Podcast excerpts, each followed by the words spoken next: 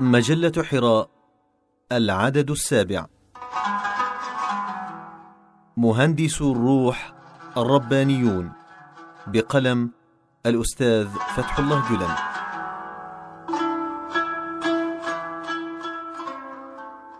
قد يمط بعضهم شفتيه استخفافا إذا ما ذكرت القيم الأخلاقية والأعماق الداخلية للإنسان وأهمية الحياة القلبية والروحية.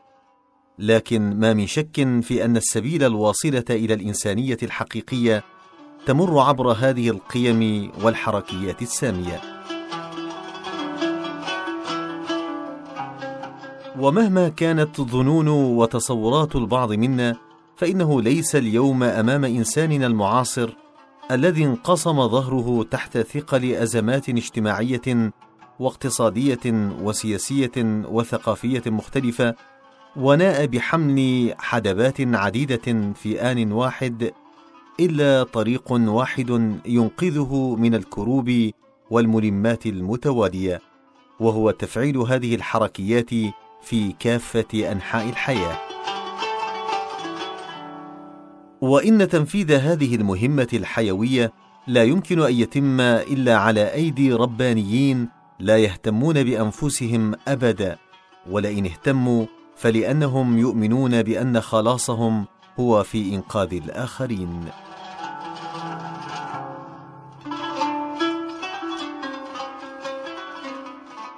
ونحن نرى ونعني بذلك حقيقة الإسلام أن خلاص الفرد عند الله موصول بأن يكون مخلصا. وكذلك نرى أن سلامة مستقبلنا البعيد والقريب في كوننا ملجأ للأرواح الأخرى وفي نشرنا للحياة في الإرادات والعزائم الأخرى وفي دفعنا للقلوب الأخرى نحو الأعالي والذرى. كما نرغب دائما في أن نكون ضمن السعداء الذين يتصدون للحرائق بصدورهم ويعرضون عن المنافع الذاتية دائما. وبديهي أن الطبع الأخلاقي في سلوكياتنا وتحركاتنا موصول بهذا النمط من الشعور بالمسؤولية التي انغرست عروقها عقيدة في نفوسنا فصارت غاية أرواحنا المنشودة.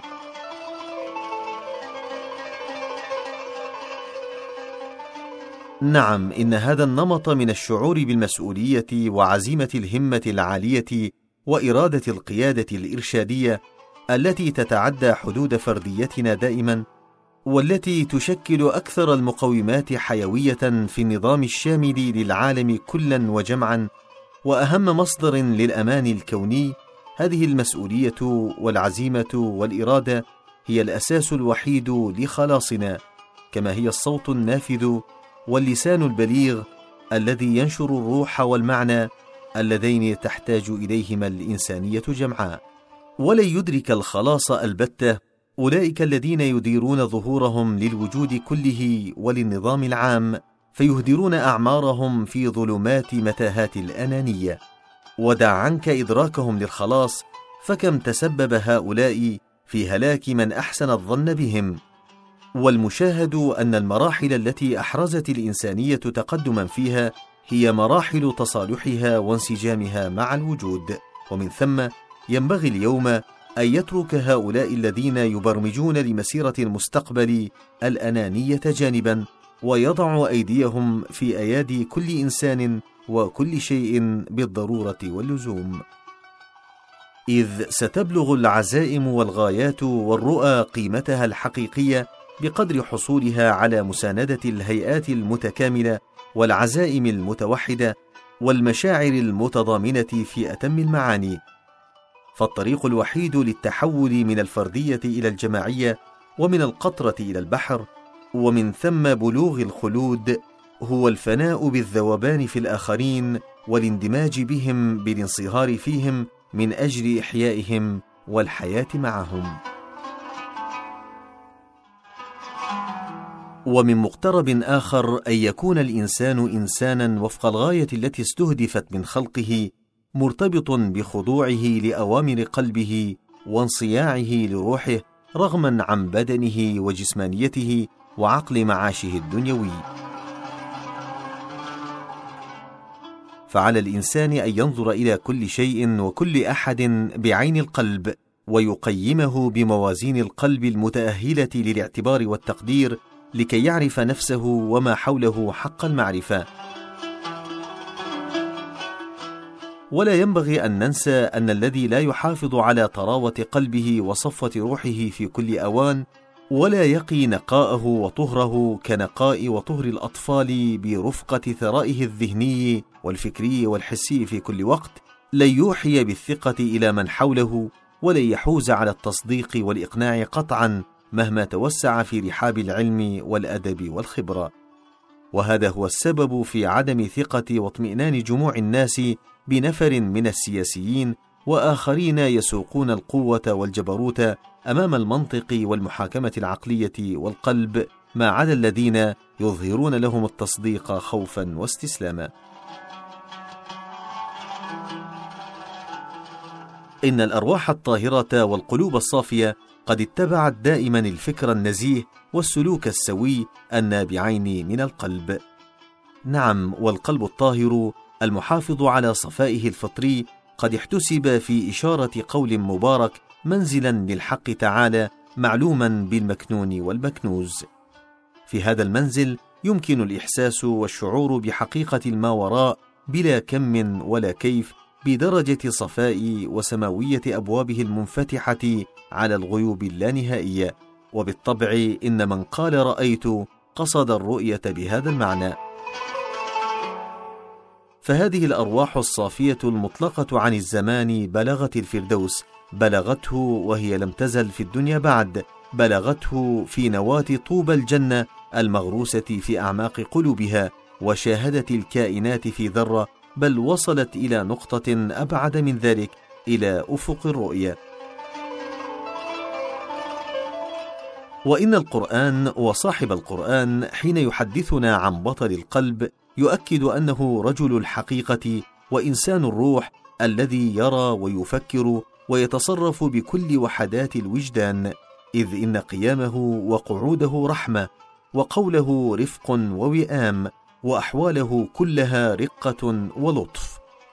بطل القلب وعاشق الحقيقة الذي عرف سر الوجود في أعماقه وكان مثالا حيا وترجمة صادقة لمعنى الحياة وحقيقتها. إن الغاية المنشودة لرباني كهذا هي تحقيق أمور ذات شأن عظيم مثل الانتقال بالأرواح كلها إلى التواجد الأبدي وتقديم إكسير الخلود إلى الجميع والتجرد المطلق عن رغبات نفسه ومنافع ذاته ومخاوفه المستقبلية ثم الاحساس بوجود الله حاضرا سواء أثناء مراقبته لأعماق النفس المكنونة أو انطلاقه في آفاق الكون الشاسعة.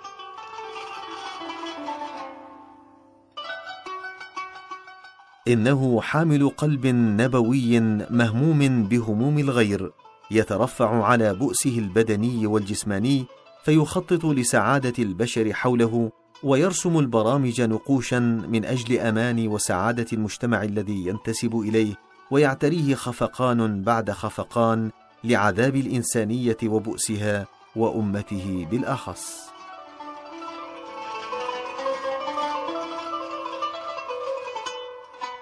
وهو في صراعه مع المساوئ التي أحدقت بالبشرية ولا سيما بأمتنا له أسلوبه الخاص.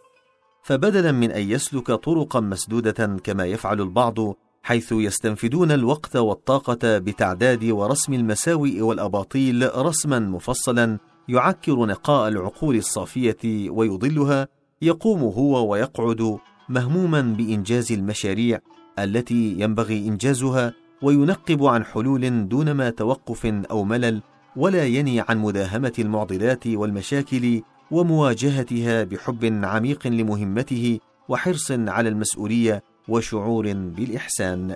فهو بطل عزيمة لا توجد إلا عند الأنبياء. بطل عزيمة يحلق بجناحي عجزه وفقره ويتحفز بالشوق والشكر ويئن أنينا تحت مسؤولية إحياء معنى الانسجام الكوني العام والحقيقة العظمى.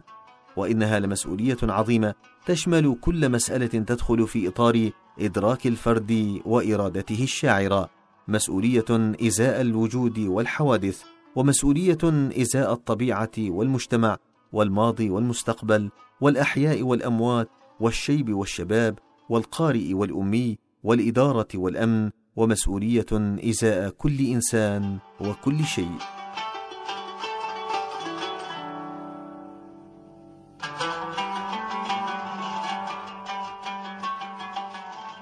وإن الإحساس بثقل هذه المسؤوليات وآلامها في القلب والاستشعار بها في الروح خفقانا بعد خفقان هو جزء من جدول أعماله اليومية يتبارى ليحوز على الموقع الأول في السبق.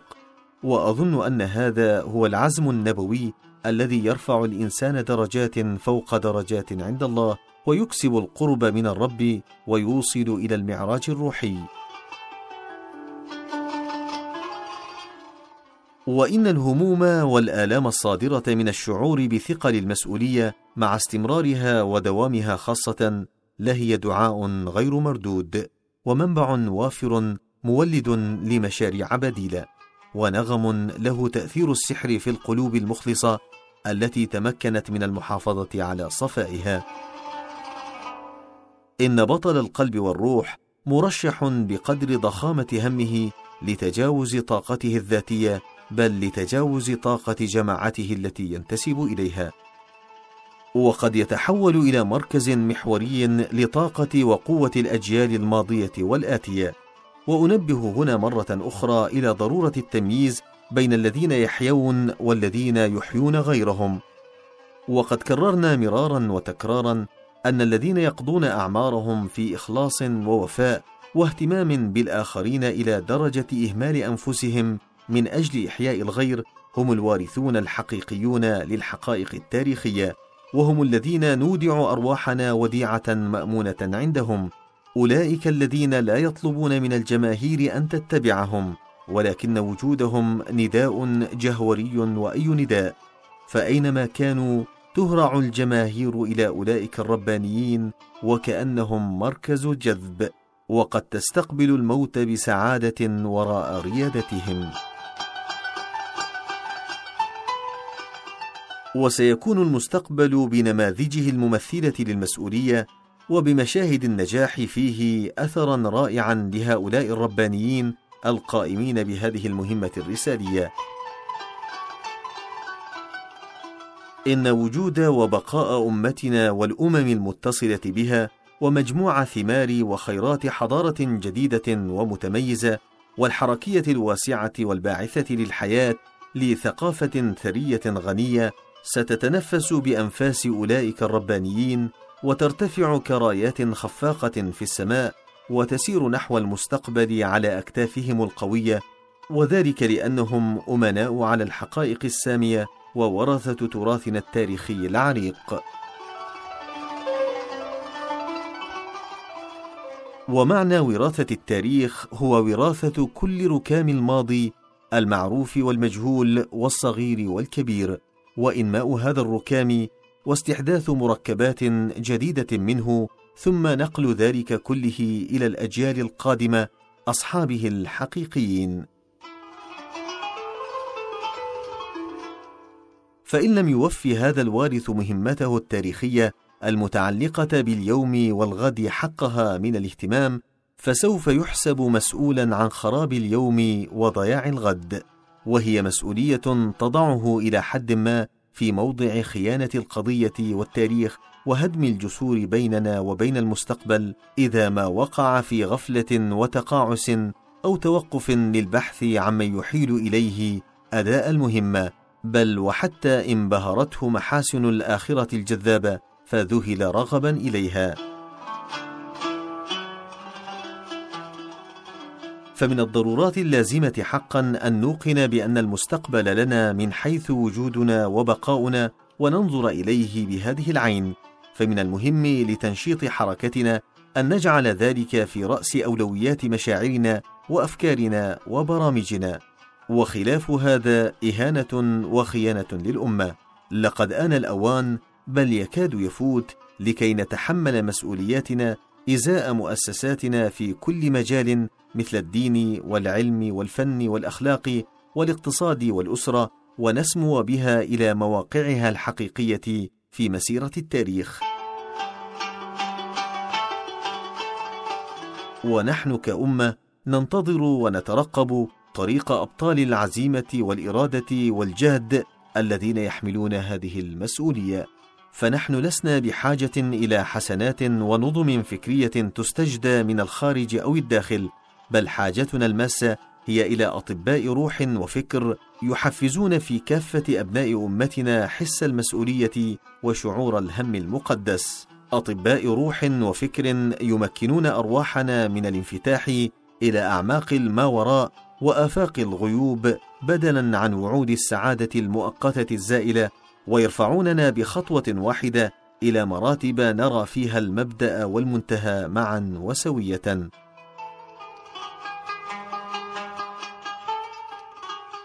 نعم ننتظر ابطالا يعشقون المسؤولية والقضية إلى درجة يتخلون فيها حتى عن دخول الجنة إذا لزم الأمر بل وينقبون عن مخرج إذا ما دخلوها من أجل توفية المسؤولية حقها.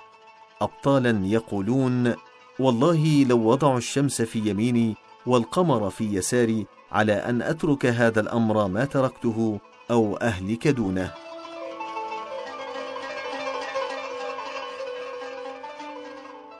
نعم إنه أفق نبوي. وإن عقلا ممتلئا بأنوار يستمدها من هذا الأفق يقول متى استوجب الأمر خاضعا خاشعا ليس في قلبي رغب في الجنة ولا رهب من جهنم. وإذا رأيت إيمان أمتي في خير وسلام فإنني أرضى أن أحرق في لهيب النيران أو يمد ذراعيه متضرعا مبتهلا. إلهي ضخم بدني حتى تملأ به جهنم فلا يبقى فيها مكان لغيري فتهتز السماوات بأنينه وبكائه. إن إنساننا يحتاج اليوم أمس الحاجة إلى أبطال العمق اللدنيين الذين يذرفون الدموع على آثام أمتهم ويقدمون مغفرة البشرية وعفوها على مغفرة أنفسهم ويفضلون الوقوف والعمل في الأعراف سعداء بسعادة سكان الجنة. وحتى إذا دخلوا الجنة لا يجدون وقتا للاستمتاع بملذاتهم الشخصية.